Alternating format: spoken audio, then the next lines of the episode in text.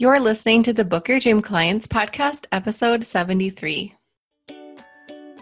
You're listening to the Book Your Dream Clients podcast, where we believe business can be simple and you can use your intuition to run towards your goal. Self made business and success coach Lindsay Maloney helps you start and scale your dream coaching business. With her step by step, intuitive, and creative guidance, you'll leave ready to put her tips into action, push your business forward, and work with your dream clients. Lindsay is here to help you get unstuck and structure your brilliance into a coaching business that's sustainable and financially exhilarating. Here's your host. Lindsay Maloney.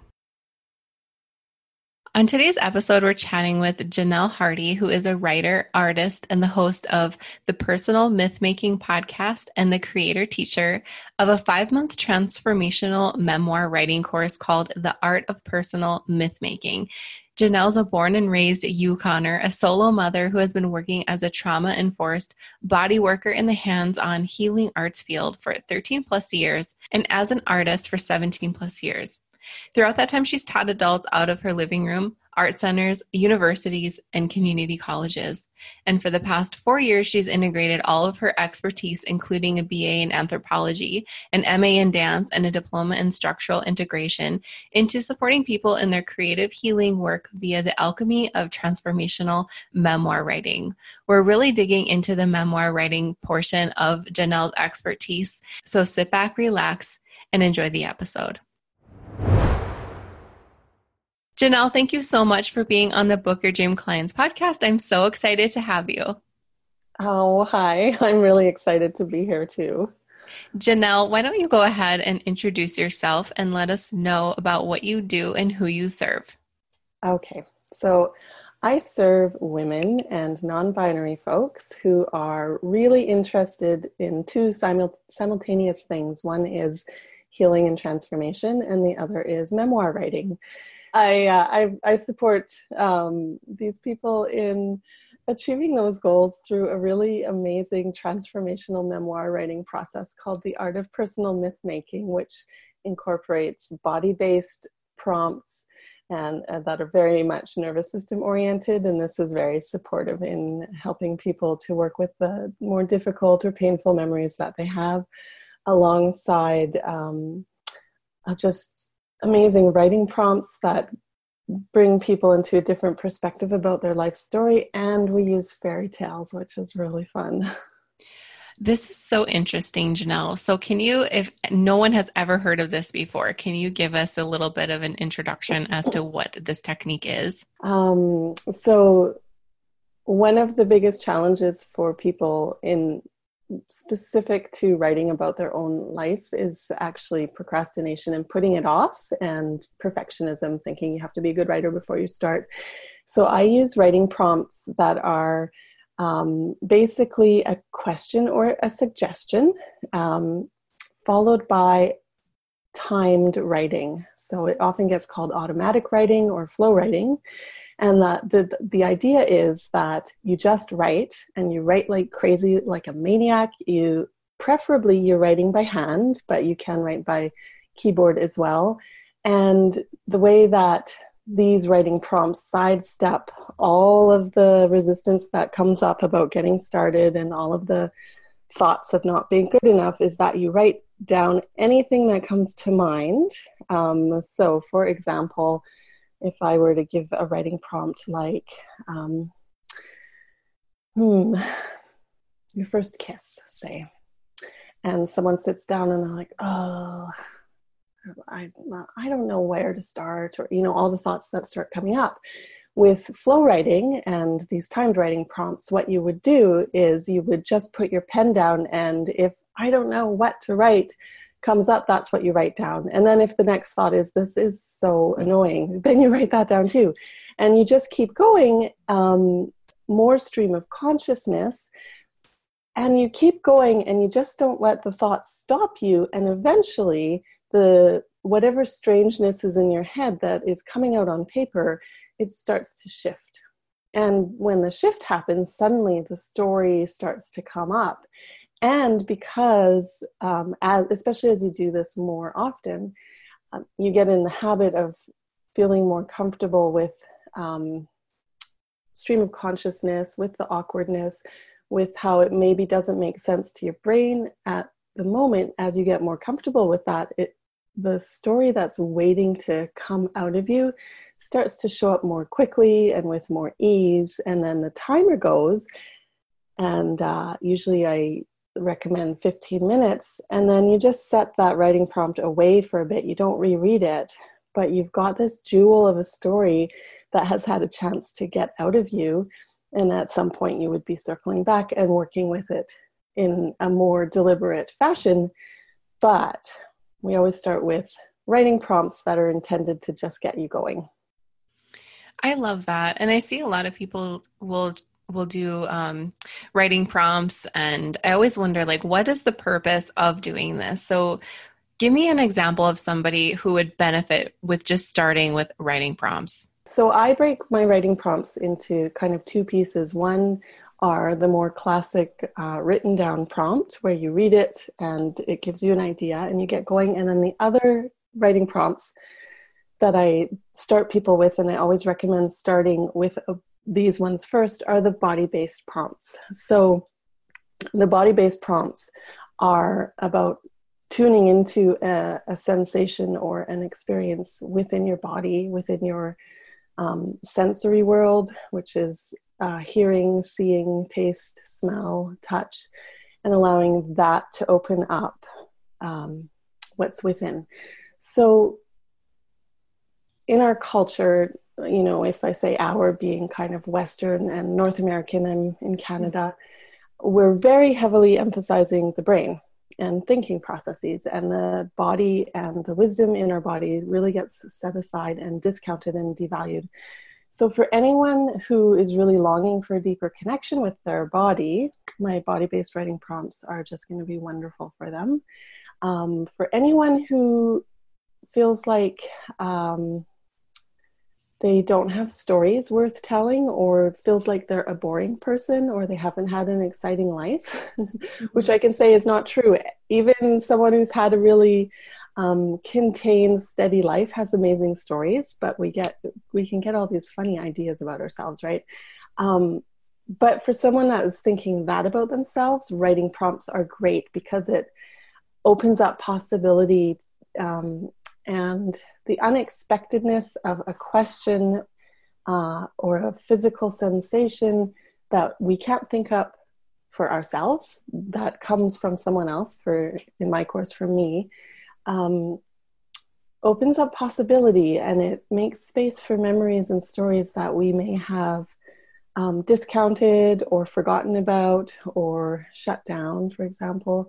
So so people longing for connection with their bodies will love my body-based writing prompts and um, yeah, people that don't know where to start or think they don't have um, enough stories, writing the writing prompts are great for them. And also, the, on the other side of the spectrum, people that are overwhelmed by how many stories they have. mm-hmm. Overwhelm can really stop people from starting as well. Um, these prompts are helpful for them too because then you just don't have to think about it you just one step at a time one 15 minute prompt at a time you just trust the process and things start to arise without having to try to figure everything out all on your own which i know is um, what especially what creative ambitious women tends to do mm-hmm. for example myself well i think it's important that you brought up the fact that so many so many women don't think they have a story to tell. And i love that you give that technique um, just to get them started. I mean I, I find if i'm in a meeting or if i'm on the phone or waiting waiting on hold forever like i'll just start writing. And i love that you said like this this is boring. I don't know what to say. Like you just start writing. So do you find that once you just get started it just kind of starts to pour out? It does. It does. It really does. And sometimes um sometimes the whole 15 minutes is just kind of negative and miserable. That's okay too. So, a lot of what I do is helping people build capacity for not being brilliant, you know, just having the full range of amazing writing flow out, terrible writing flow out, embarrassing writing flow out, um, mediocre writing flow out, oh, and then another amazing story, and being okay with the full range because we can't get it right all the time, mm-hmm. you know. So it helps to start to really learn that whatever flows out is okay. Mm-hmm. How did you get started with um, like your transformational memoir writing? You got started in some way on your own. Would you mind sharing how you started that journey? Sure, it's kind of a long story. sure. I'll try to I'll try to keep to the main points. Um, I've always loved writing. So I remember when I was I think I was 7 or 9 asking for a typewriter for Christmas. And I got it. I love that cuz I asked for one too. yeah it's amazing what our young child selves already knew about our future path yeah. you know so writing has always been a huge part of my life even before i knew it was a thing called writing you know i was always drawn to express myself um, so so that was one part of it then the other part was i've always been drawn to fairy tales and ancient tales and mythology so I also remember as a child just poring over these big fairy tale books like Grimm's fairy tales and Hans Christian Andersen. And I think we might have had a World Folk Tales book in my home. And um, also, I have to say, my parents were incredibly strict about television. so if I wanted entertainment, uh, my siblings and I really had to make our own and do a lot of reading because uh, we didn't even have a TV till I was seven. And then we only had the one free um, Canadian Broadcasting Corporation channel. Uh, they refused to pay for cable. And so, us four siblings were each allowed to pick one show, and that was it per week. We could watch each other's shows. So, so I read a lot of fairy tales, um, which, uh, you know, and then I stepped away from that world a bit, but then stepped back into the mystery of these incredible um, stories that some are over 6,000 years old. And, you know, why is it that they continue on with us? Right? There's a reason for that. So I got really interested in that again. Um, and I find it's really helpful to um, support developing a narrative structure for people by getting them working with their favorite ancient tale. Um, and then the body based part of the work is that I've always been very interested in dance and dancing. I just actually dancing is my favorite thing ever. and um, I studied dance and I studied anthropology and and then I ended up becoming a hands-on healing pra- healing arts practitioner doing Hellerwork structural integration. The more well-known version of that is Rolfing, but basically it's a very deep, intensive uh, kind of body work, like deep tissue massage combined with movement lessons. And it's all about orienting people back within the field of gravity. Um, another way of saying that is fixing your posture. But it's an 11 session series that people go through with me. So I've got 13 years of experience working with people really intensively one on one and taking them through a transformational process.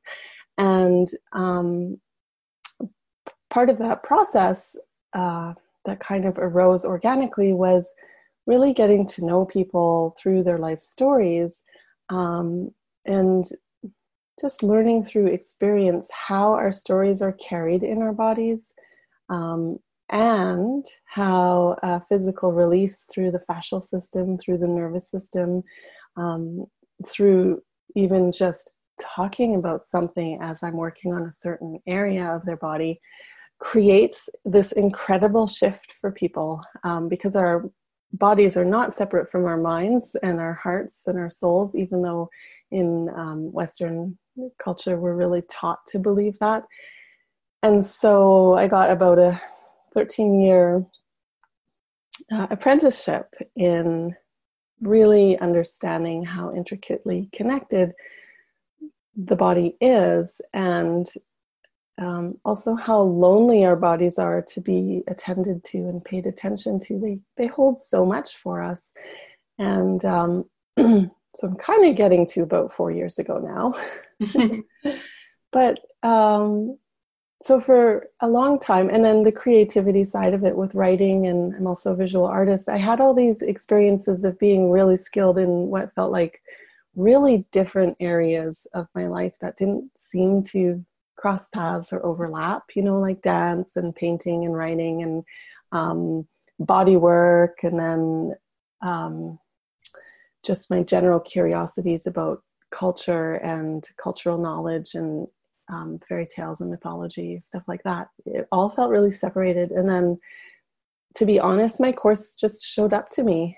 The the title "Personal Myth Making" showed up. I was making a poster for a, a couple living room workshops I wanted to teach just for fun.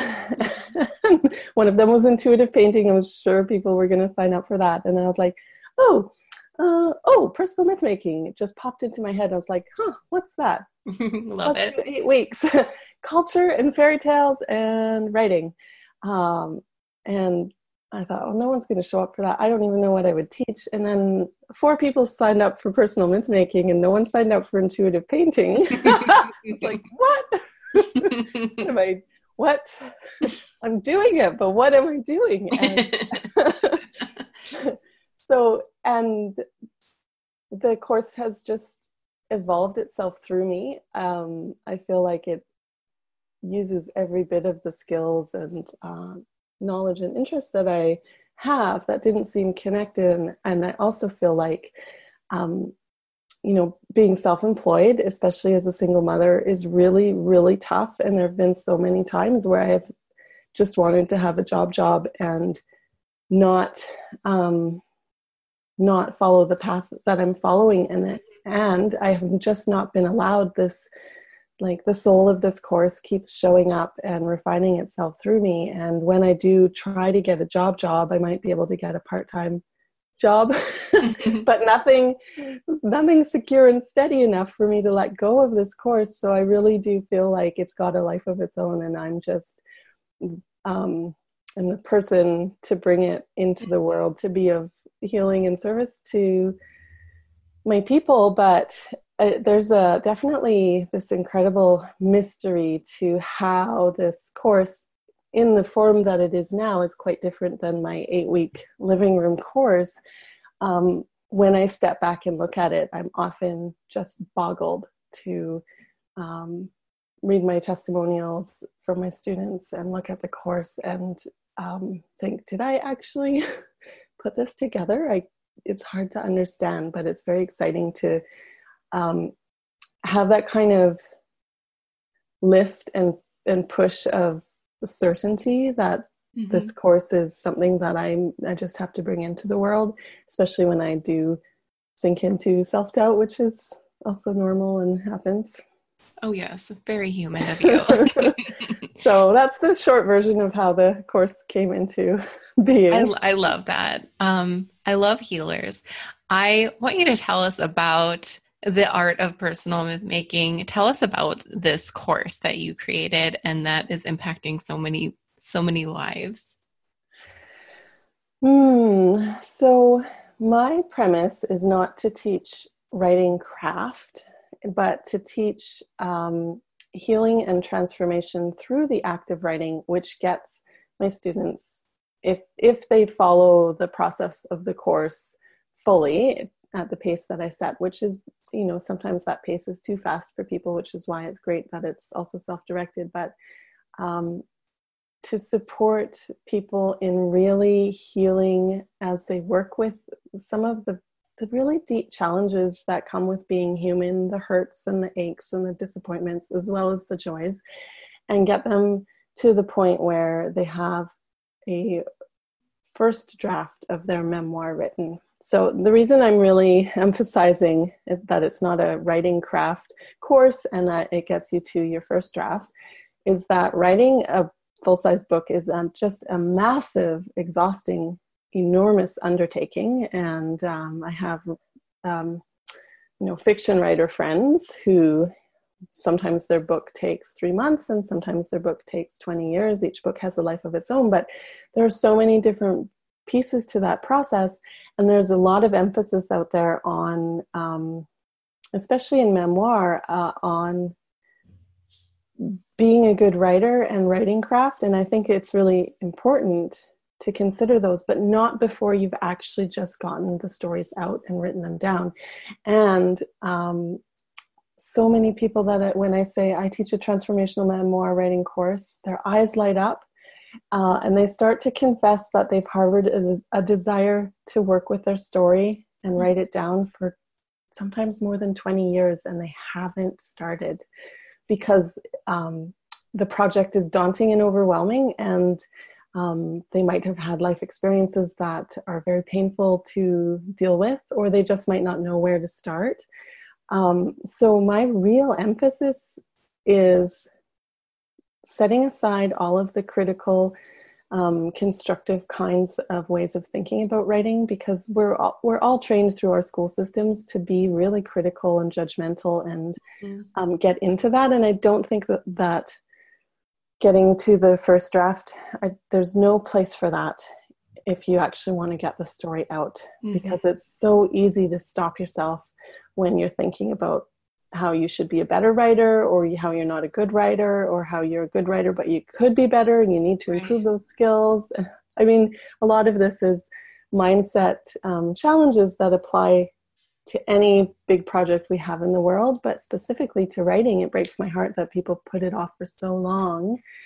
Um, and most of the reasons they put it off is thinking that they're not good enough mm-hmm. and being afraid of being re-traumatized by um, stepping into the stories that they're most drawn to write about in their life. And so my course is just really focused on supportive body based writing prompts that just help you get it out, where you don't even have to figure the process out because I've set up a beautiful process that you just have to follow. Um, the body based prompts are also designed to very specifically work with the nervous system. So, learning how to re regulate and calm and settle our nervous system. Most people, because of our kind of cultural denials of how the trauma response works, um, and I'm talking about like capital T trauma that we all know about, but also little t trauma, the, the little things that can just tip us over the edge into uh, dysregulation and distress most people are have excuse me most people have some kind of dysregulation in their nervous system which can show up in just you know feeling oversensitive all the time or um, more anxious than you think you should be or having gut issues that no one can figure out. You know there's a lot of um, subtle symptoms that can actually be shifted by calm and settling, calming and settling the nervous system. And when um, when we take the time to really get intimate with our bodies and our nervous system and calm and settle, then going to um, write about something that feels more challenging is not going to knock us sideways. And then, I mean, the beautiful bonus is all this transformational work translates into the rest of your world, into your relationship with your partner and your children. I just had an email from a student who said, Oh, by the way, my relationship with my husband is really changing for the positive and i'm certain it's because of your course it's like hurrah wow. and it's like you didn't even realize that that was the result and i love it it works full yeah. circle yeah and so um so i just i structure everything to give people a lot of resources to work on their own healing but in a really gentle way i don't find any value in this no pain no gain go mm-hmm. hard or go home attitude that we're really um, raised with, but rather slowing down and getting gentle is actually what speeds us up in the long run. Um, and then working with fairy tales, with ancient tales, it's uh, um, it's a way to tap into these archetypal forces, um, these energetic forces that are held within story and within characters that are actually there to teach us, that are there to work with us at a soul level.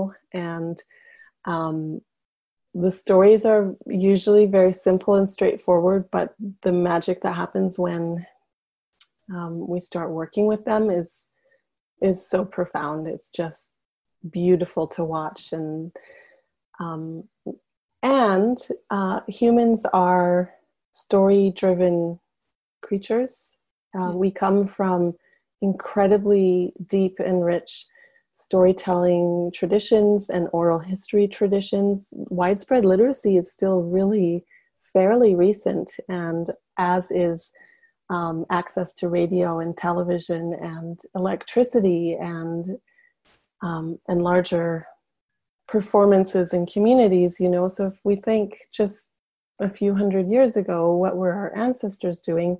They were mostly entertaining each other by telling stories. Mm-hmm.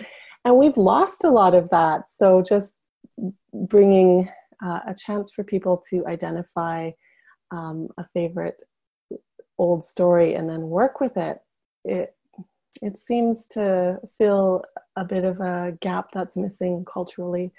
So I really love, just love, witnessing my students start to work with the the one story and all of the incredible insight that starts to show up.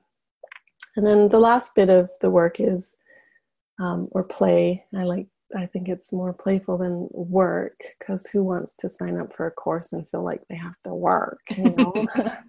Each module has a different theme, right? So, for example, um, food and culture and exploring um, stories related to food. What was your comfort food as a as a child? How does food transmit culture? What might that mean in your life? You know, is the macaroni and cheese that you eat just macaroni and cheese, or does it carry all of these uh, incredible symbols and stories for you in your life? Most likely, it's not just macaroni and cheese, right? Uh, or whatever the comfort food is. So, um, just being trying to delight my students and um, offer different ways of thinking of things that get overlooked in our lives is an incredible story generator. So that's fun too. This sounds this is sounds so amazing, and just listening to you um, is so powerful because your voice is so very calming. So I'm just like staring off, like oh, it, your voice is very healing. Um, and then you have mine just barking in on everybody, waking everybody up. oh no, I really like your voice too. I was listening to your podcast, an episode, I was like, oh, Lindsay's voice, and and you there's a mm-hmm that you, you do. I was like, I'm gonna enjoy this conversation with you. Oh, I love that. okay, your fairy tale approach is very interesting to me. So give me an example of your favorite fairy tale mm-hmm. and just kind of go with that. Explain to everybody what this is all about. Okay. So um, one of my favorite fairy tales, which really really sticks with me, is the um, comes from Celtic mythology, and it's a version of the Selkie fairy tale, um, which are the seal folk. Seal folk. And um, there's a really beautiful exploration of it in Clarissa Pinkola Estés's book, Women Who Run with the Wolves. um, so, do you want me to tell the story? Yeah. Okay. So, once upon a time, in a cold and rainy and very rocky part of the world, there was a fisherman who lived in a stone house close to the sea, but not too close to get swamped by storm. And he was so lonely.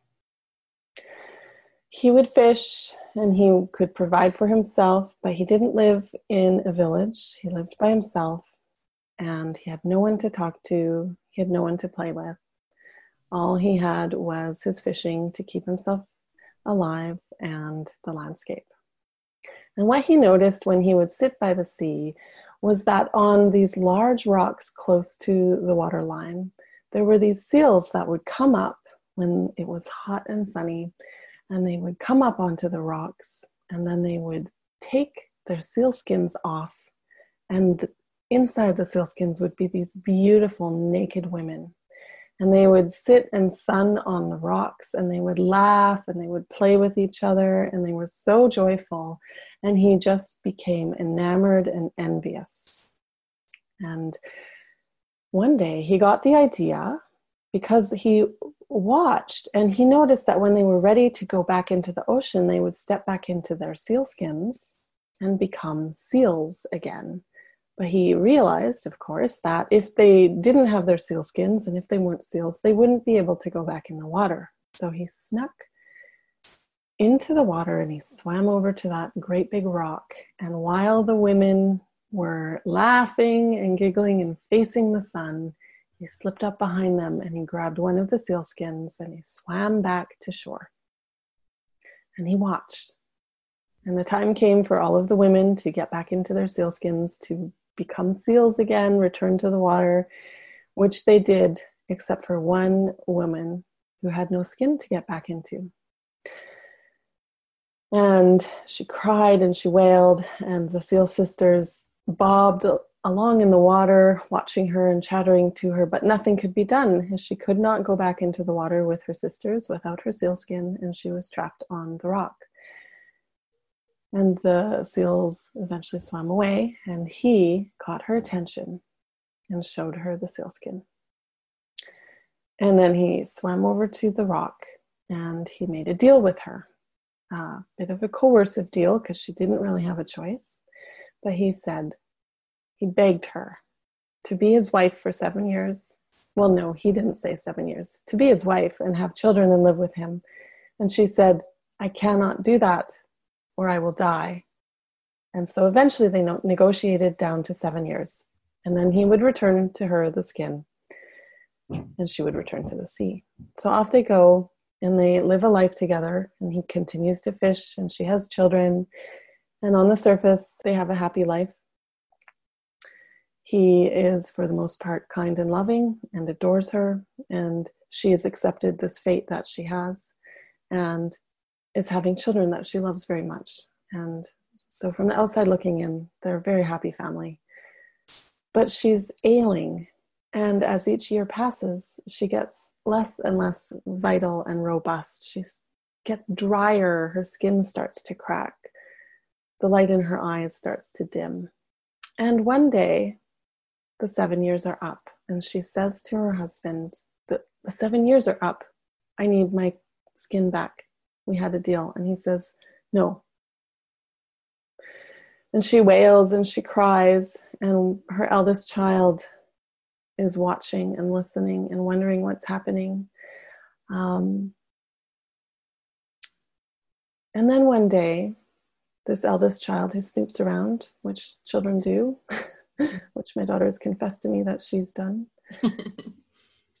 and finds at the bottom of a trunk this sealskin that doesn't look like it has a purpose because it's not made into anything, it's simply a sealskin. And she runs down to her mother, of course, not knowing the story because who would ever tell their children such a heartbreaking story as that? And she says, Mom, Mom, I found this sealskin in the trunk. What's it for? Can I have it?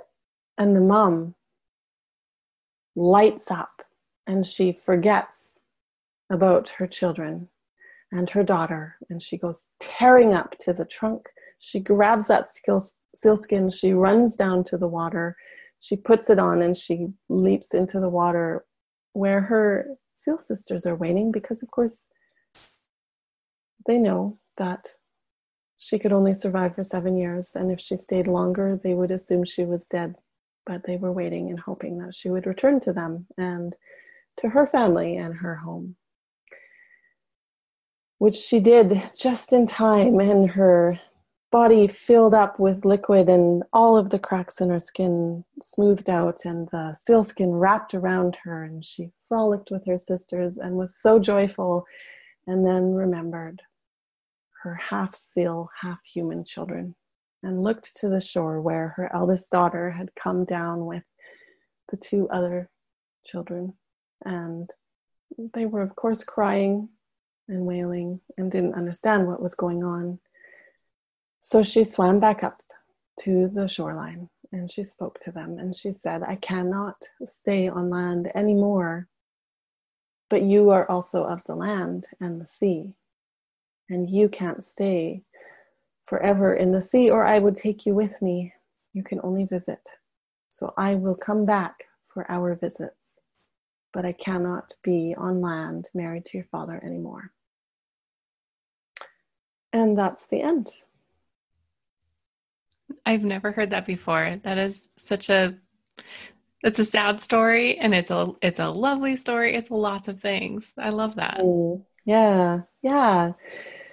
So for me, for that story, the first spark when you hear a story is of, of whether you know the story is for you is if you just get really fascinated by it or it really deeply touches you. And that story's always touched me. And I, going back to childhood again, I remember doing a, a unit in grade four on animals, and I chose the seal and intensively researched the seal. And this was before I had encountered the Selkie story.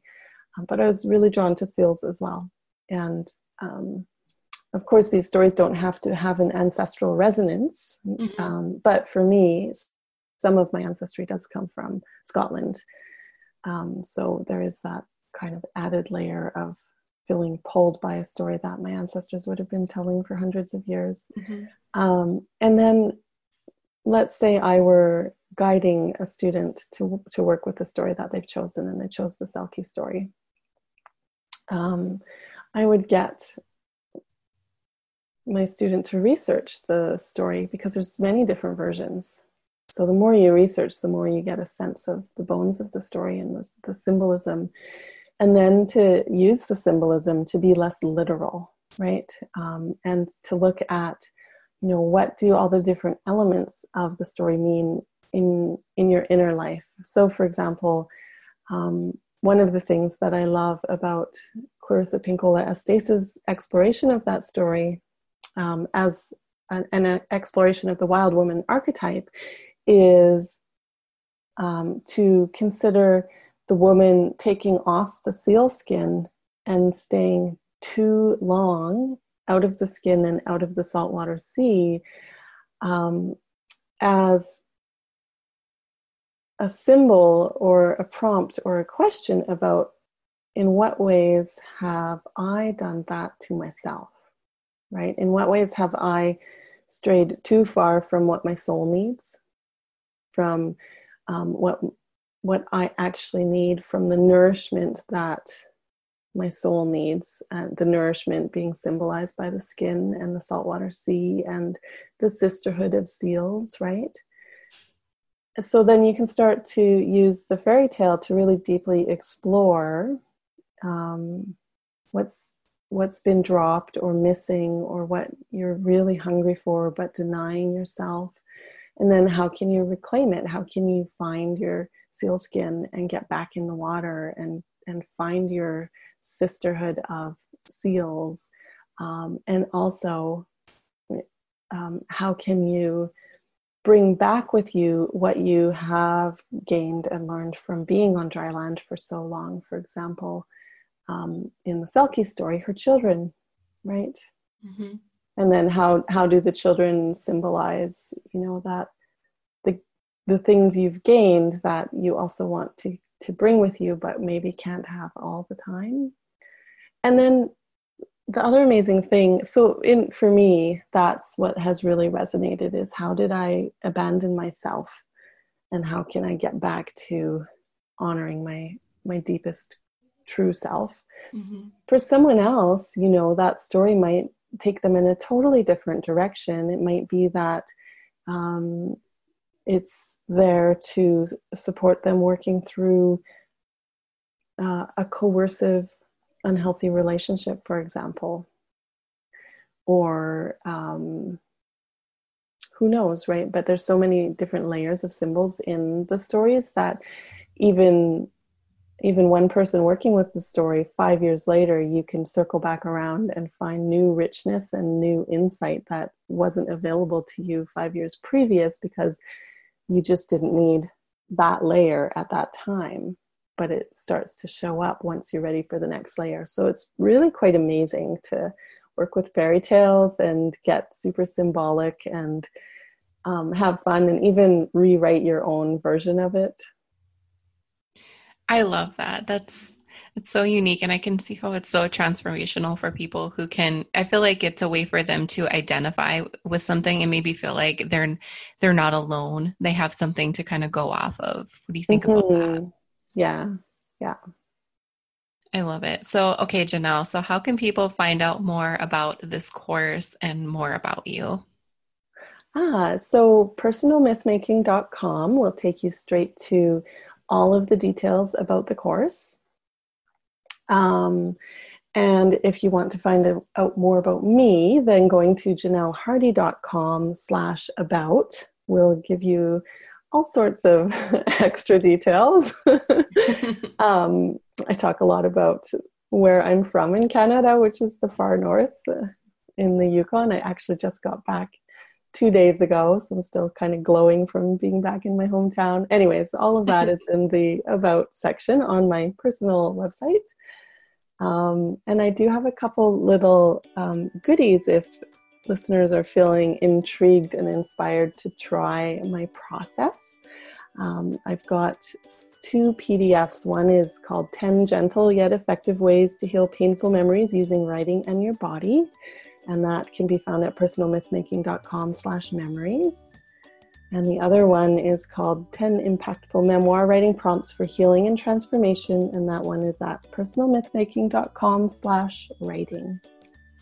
I love it. So we will put all of Janelle's links in the show notes so you guys can go and experience her transformational processes because I don't really think that there I I think you're so unique. I don't think there's anything else out there like this that I have seen. So thank you so much for sharing that. Thank you for sharing the fairy tale. You are the first person to ever tell a fairy tale on a podcast. so much. It's all been it's been healing just to listen to it. So thank you. Oh, thank you for having me on your podcast. It's been so fun talking to you.